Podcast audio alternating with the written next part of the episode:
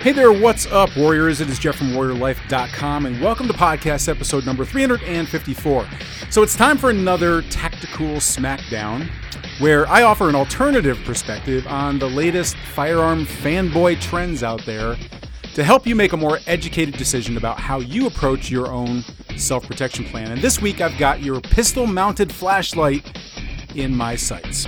Let's talk tactics. Tactical firearms training, urban survival, close quarters combat. Welcome to the show that helps you better prepare for any threat you may face in your role as a protector and a patriot. This is the Warrior Life Podcast. Hey, welcome back. This is Jeff Anderson, Executive Director at WarriorLife.com, with another podcast to help you better prepare for any threat you may face in your role as a protector and a patriot. And yes, if you have been following us for any amount of time, you know I like to challenge tradition. What you know what I find is that too often people just get trapped into thinking that just because some internet guru or a Navy SEAL said that this is the way he shoots or this is the ammo he chooses or this is the way he holds his gun or fights with a knife or picks his nose or whatever it is, then that must be the best way to do it, right? I guess I, just, I don't think I have that fanboy gene in me because the very first thing I do whenever I hear any kind of strategy, no matter what it is, I always say, prove to me that it works in the real world. And case in point, does anybody remember the speed rock method? Where in close quarters ambushes, you've got your handgun and you, it's at your hip and you kind of lean back away from the attacker, like back on the heels, like you're uh, like getting ready to do a backflip that, like that was kind of like the big fanboy move for a while. It just it never made any sense to me, right? I never understood why people got into it, and eventually it got outed as why would you do this? It Doesn't really make any sense. From my perspective, you should challenge everything that you see, hear, read, watch, whatever. And you need to look at these things from a common sense, street level approach and consider your own personal application of those strategies to your own personal plan. It doesn't matter whether it's self defense moves or survival or firearms applications, whatever it is. And frankly, that includes anything that I tell you also. I mean, I, I mean, I'm not without any sort of like, like I can't be put under the microscope. Absolutely, I should be because all of the techniques that I train, I've already put under the microscope. Now, with that being said, I've subscribed to a few of these firearm Reddit pages out there. And one of the things that I do like about this community is that it's relatively a safe place in order to really kind of put your cojones on the chopping block and you can get honest, non judgmental advice on the practicality of strategies that you might be using. So I'm talking about things like in the firearms Reddit pages and things like that. Or it could apply to any sort of like a an, an internal community, like a like a a forum, a Facebook group that you that you really like, any place except for probably like you know YouTube, which seems to be just a just a meeting place for idiots and 13 year olds who have just been playing Call of Duty too many times. But one of the biggest things that I've been seeing on these Reddit pages are people videotaping themselves, drawing their handgun for concealed carry, and asking for feedback on ways to improve it. Now, most of the time, this is done from like a newbie handgun owner or somebody that just started getting into concealed carry, or they just want to kind of show off. Because most of the time, the people that are doing this, they're young, they're they're decked out in like a cool patriotic T-shirt, and lo and behold, when that smoke wagon gets yanked out of that holster, you can pretty much be damn sure it's going to be decked out in the latest and greatest gadgets and gizmos, from red dot sights to weapon-mounted flashlights all the way down to like the customized Punisher skull hand grip logo they've got on their Glock somewhere. Well, I can't challenge all these gizmos in one podcast. So this week I thought I'd give you my humble opinion on weapon mounted flashlights, specifically for concealed carry, because I'm seeing these pop up all over the place. And I know that there's a lot of tactical operators out there that use them, police officers that use them. Specifically, I'm talking about for concealed carry, typically for civilian, but you know, for for undercover police officers also the non-duty um, wearing weapon wearing uh, person is what i'm saying now let it first be known that generally i am a big fan of weapon mounted flashlights for the right purposes and on the right equipment. I mean, I own several myself for various weapon platforms, and without question, the easiest way to engage a target in low light is with a weapon mounted light because you don't have to simultaneously coordinate the direction of the light and your weapon at the same time as you would if you had like a flashlight held in your support hand instead. And I know several instructors that are inside of our Warrior Life network that we have who also use weapon mounted lights. And yes, even for concealed carry. But let me go ahead and give you my top 10 reasons I don't use a pistol mounted flashlight for any of my concealed carry hand- handguns. Again, don't take my word for it, folks. Don't take my word for it. Consider these reasons yourself and make your own decisions. In fact, frankly, I love it when people challenge me on my reasons. And I'm, I'm always the first to admit when I'm wrong because all I care about is being the best protector that I can possibly be. So if you have a better approach than I do, or if there's something that I'm not seeing, by all means, you're doing me a favor. You're doing my family a favor, those that I love and protect, by sharing your advice, which I invite you to do wherever you see this episode. You can go over to warriorlifepodcast.com where our, our podcasts are or any of our blog posts over at warriorlife.com, but I want people to challenge me. Um, before we get going here, so spoiler alert, if you haven't already realized my position on this topic, I don't recommend attaching a light to your carry gun. Um, so you don't have to listen to these if you don't want to, but I think if there's any sort of like a, you get in any sort of any tactical fanboy conversation with anybody down at the local range or the gun store or whatever, that these reasons, any of these reasons, could be a good decision uh, for reasons not to have one. And so they could give you a little bit of ammunition if you're, if I don't convince you, like if you have a weapon mounted light, these hopefully will convince you of why you shouldn't. Or you can convince me that I should, but I think having 10 reasons is kind of pretty overwhelming. I don't know. But in any case, if you just love the sound of my voice as much as I do, wink, wink, uh, then let's move on to my top 10 reasons why I don't recommend a weapon mounted flashlight. All right, I'm going to run through these as quick as I can, so we won't take up much time. But uh, tip no, or, or reason number one for one, they add weight and bulk to your weapon, and that can make it less comfortable for you to wear. And if it's less comfortable comfortable to, for you to wear, you might not wear it, and that's the first rule of a gunfight is to have your gun, right? Bring a gun. Uh, but it could also print more under certain types of clothing. So if you're wearing your weapon inside the waistband, especially, it's going to, that added bulk is going to perhaps give off to a potential attacker out there that you are armed. Uh, I'm not too worried about printing myself. In fact, somebody made a comment in one of, um, I don't know, it was one of the, I don't know if it was a video I had or on YouTube or whether it was one of our blog posts, but um, somebody made a good comment, like they don't really worry about printing all that much, uh, because un- unless it's too, like if you're at the grocery store and you're reaching up to the top level for that box of Captain Crunch, then you know you might your weapon might show and and uh, but you know people understand that people are in concealed carry. If you're re- reaching for Captain Crunch, you're probably not an active shooter. I don't know if that's like legit, but it's my opinion anyway. Anyway, it's going to add more weight and bulk, I guess is the short answer. So, uh, tip number or reason number two, sorry about that. Uh, weapon mounted, uh, I'm sorry, yeah, weapon mounted lights. They they need a specialized holster that's going to accommodate the light, which with a concealed handgun is going to most likely be directed uh, uh, or directly underneath the barrel. So that's where the light's going to be.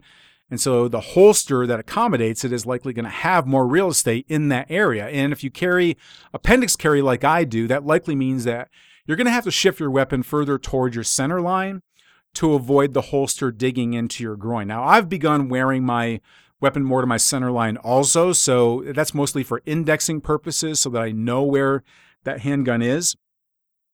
I also find that most holsters really have way too much real estate there already, so the part of the holster ends up digging into your uh, to your groin more.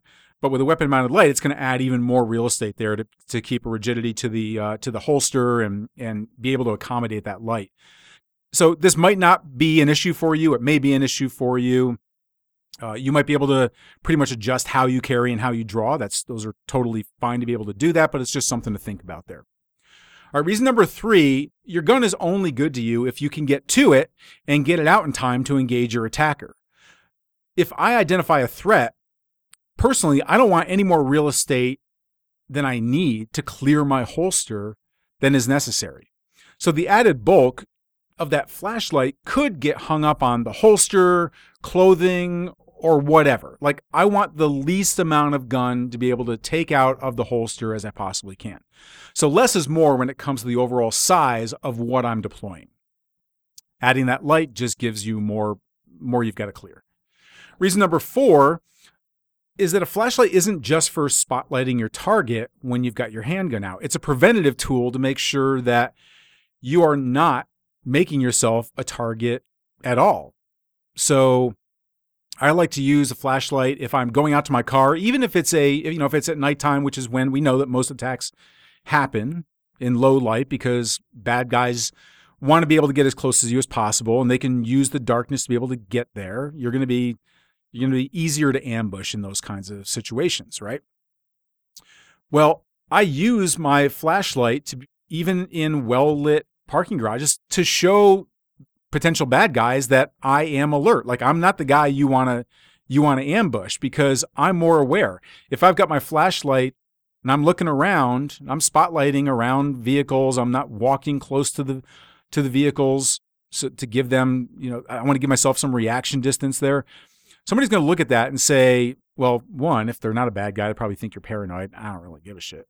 But the bad guys are going to say, oh, that person is aware. They're most likely, you know, they're they're not an easy target. I'm going to look for an easier target. All right. So I recommend that you actually have an external flashlight. Now, you can use the flashlight that is mounted to the weapon. A lot of them you can you can relatively easily take off and use as a handheld flashlight, but are you really going to like deploy your gun to be able to get to that flashlight and then put it back together once you get inside of your vehicle? Mm, yeah, that's not going to happen, right? So, when it comes to this type of a thing, if you are drawing your weapon with a flashlight, it means that you've already noticed that your attacker is a lethal threat. Because that's the only time that you're going to actually draw your weapon, which means that you've had enough illumination and visibility to see a weapon on them or their means to cause you lethal harm. Therefore, a weapon mounted light may not even be necessary at all because you probably already had enough illumination there and you can engage your attacker without the light. So it's kind of kind of not really useful in that purpose, right? Uh, reason number five uh, one of the most important rules of gun safety is to never point your weapon at anything that you're not willing to poke a hole into. So, with a weapon mounted light, you're not going to want to point old Betsy toward your spouse or your kids who are feeling around on the ground trying to find the keys in the dark parking lot. That when you got ambushed or you got surprised, you dropped your keys or they dropped the keys and they're looking all over the place. They can't find them because it's dark, but you've got your weapon trained on meth head who's sobbing into the pavement in the parking lot because you've got him down on the ground. You're not going to want to take your weapon off of that person and point it in the direction of innocence, especially your family. Or, or if it's a home defense scenario and you're out checking what that noise is downstairs and you've got a weapon mounted light, you're not going to want to use it to try and decide if that person coming through your window is a gangbanger or if it's your teenage daughter who got locked out of the house late at night. It's not going to give you that option there. Okay. Uh, reason number six with your weapon deployed, if the light is on, it's likely going to be positioned at your center mass as you're aiming the weapon, right? Well, that also makes for a good location positioning for your attacker to either charge you if they if they're armed with like a knife or they're just going to like bum rush you. Or if they are armed with a handgun, they can just shoot where that light is. And if they're shooting at that light and you have it in front of you, then it's going to be in line with either your head or your center mass, most likely. So you're really kind of giving them a nice little light up target there. As opposed to if you do have it in your other hand, you can use it off to the side. It just gives you more options there. All right. Uh, reason number seven is that a weapon mounted light re- does require extra training to use it proficiently in a real fight. And to this, well, you might think, well, that's fine. Like, okay, it takes extra training, but no big deal. So I would ask you, first of all, are you really practicing as much as you would like to? Mm, I'm going to say no to most of you listening. To some of you that are going to the gun range more often, does your range even allow the lights to be turned down? I mean, can you really use it? Can you can you really use it to see how well the light can be used, how long those batteries are going to last, what kind of impact that's going to have on your sighting? Where do your eyes go if you've got a light in front of you and you're trying to use your sights? Of course, dry fire is a great solution to that, so you can practice at home with dry fire. But again, I have to ask you, are you really doing it? Mm, are you really dry firing? Yeah, I thought not. Okay, reason number eight. Unless your light automatically comes on when you raise your weapon, I have to ask. Do they, I don't even think they do that, right? Like I don't. I've never seen one that does that. Maybe I know there are some with like a pressure switch that will allow it to come on when you bring it up, but most of them have some sort of activator switch on them that you can use with one or you know it's either on the side of the light or behind the light and you have to consciously turn it on after you're drawing. So if you are drawing your weapon, it's because you've identified a threat that is potentially lethal and you are most likely going to be focused in on whether or not you're going to pull the trigger. Not necessarily are you going to be able to get your weapon out and then think to put to turn that light on. Now we talk about this all the time. Most people will are a big advocate of carrying around in the chamber because they know no matter no matter how many times you train to be able to draw your weapon and as you're pushing it out, also rack the slide to chamber around.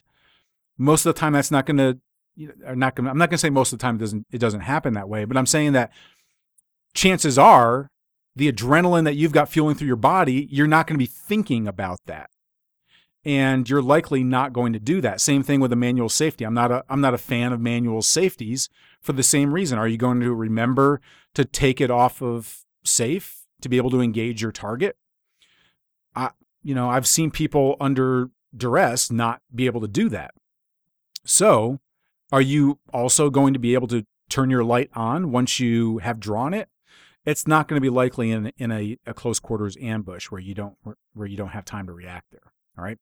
Reason number nine we always teach to look behind you to see if there are any other threats. So after you engage the your attacker and they're down, it doesn't stop there. You don't know if it's a multiple attacker situation. You don't know you don't know what's behind you. So you should always scan around to left and right. And we we teach this in class, right?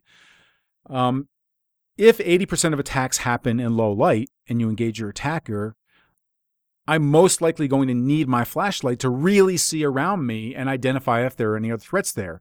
And I can't do that with my weapon trained in front of me to make sure that that attacker is still down like there. You don't want to take your, your firearm off of your attacker unless you identify another attack coming from a different direction. So with a weapon mounted light, you're going to have to move that weapon around.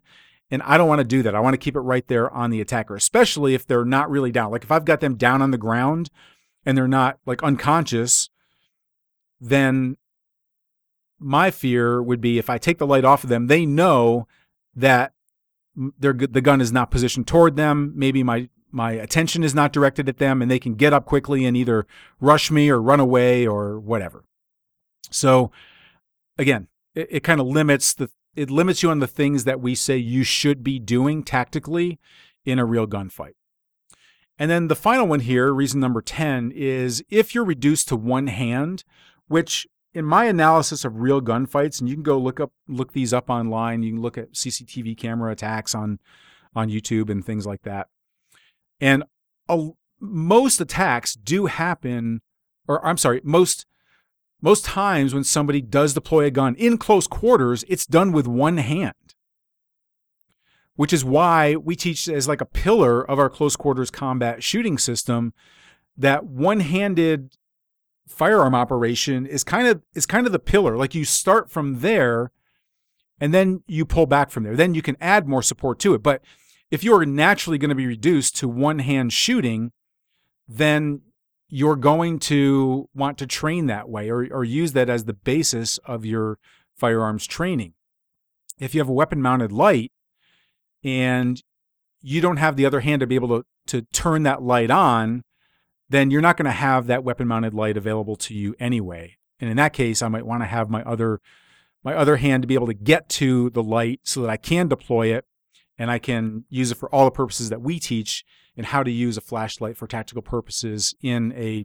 in a real gunfight uh, there as well. Uh, now, I know that with a lot of these activator sy- systems, you can use your trigger finger to activate the light switch, but that is usually inside of the trigger guard a lot of times. And if you do that, I mean, we're also taught to keep your finger off the trigger until you're ready to engage a target. So if it is there and you have a reflexive squeeze, you might end up discharging your weapon without thinking about it, just reflexively, and that bullet might not be going where you want it to go. So again, one-handed operation of this light makes things a lot trickier to be able to do it at all, but then also to be able to make the right decision of when it's time to pull that trigger. Okay. Well, those are my top 10 reasons why you should not use, or why, well, let me just say that, why I don't use a weapon mounted light. Um, but I know a lot of you out there do have a weapon mounted flashlight. So I want to hear from you. Do you have 10 reasons that'll convince me not to? Do you have one really good reason to convince me to attach a weapon to my light for concealed carry? I'm always looking to have my opinions changed because I just want to be the best protector for the people that I love and protect. And if you've got something that's going to help me, I want to hear it. So you can leave a comment uh, where you see this podcast or wherever you enjoy your podcast. But over at warriorlifepodcast.com, we'll take you over directly to the podcast episodes on our website, or you can just go on over to warriorlife.com and leave a comment there. You'll find it there as well. Or if you really have a really good tip, or if I missed out on something and I end up using your tip, then we will actually reward you for that. And you can go over to warriorlifetips.com and you can submit your either your question or a tip that you have related to any of the things that we talk about on the Warrior Life channel. Again, we reward you with a special little gift in the mail if we end up using your question or your tip in any one of our channels, uh, our Facebook page, our YouTube channel, our podcast, or over on our blog. All right. So we'd love to hear from you. Head on over there and uh, submit it now. And until our next broadcast, this is Jeff Anderson for WarriorLife.com saying prepare, train, and survive. You've been listening to the Warrior Life Podcast. We hope you've enjoyed the show. You can help us spread the mission of self reliance and self protection when you rate us and leave us a comment wherever you enjoy these podcasts. And don't forget to check out our posts and videos on our social media channels. You'll see a full directory when you visit our website at www.warriorlife.com. We'll see you next time. This has been the Warrior Life Podcast. Prepare, Train. Survive.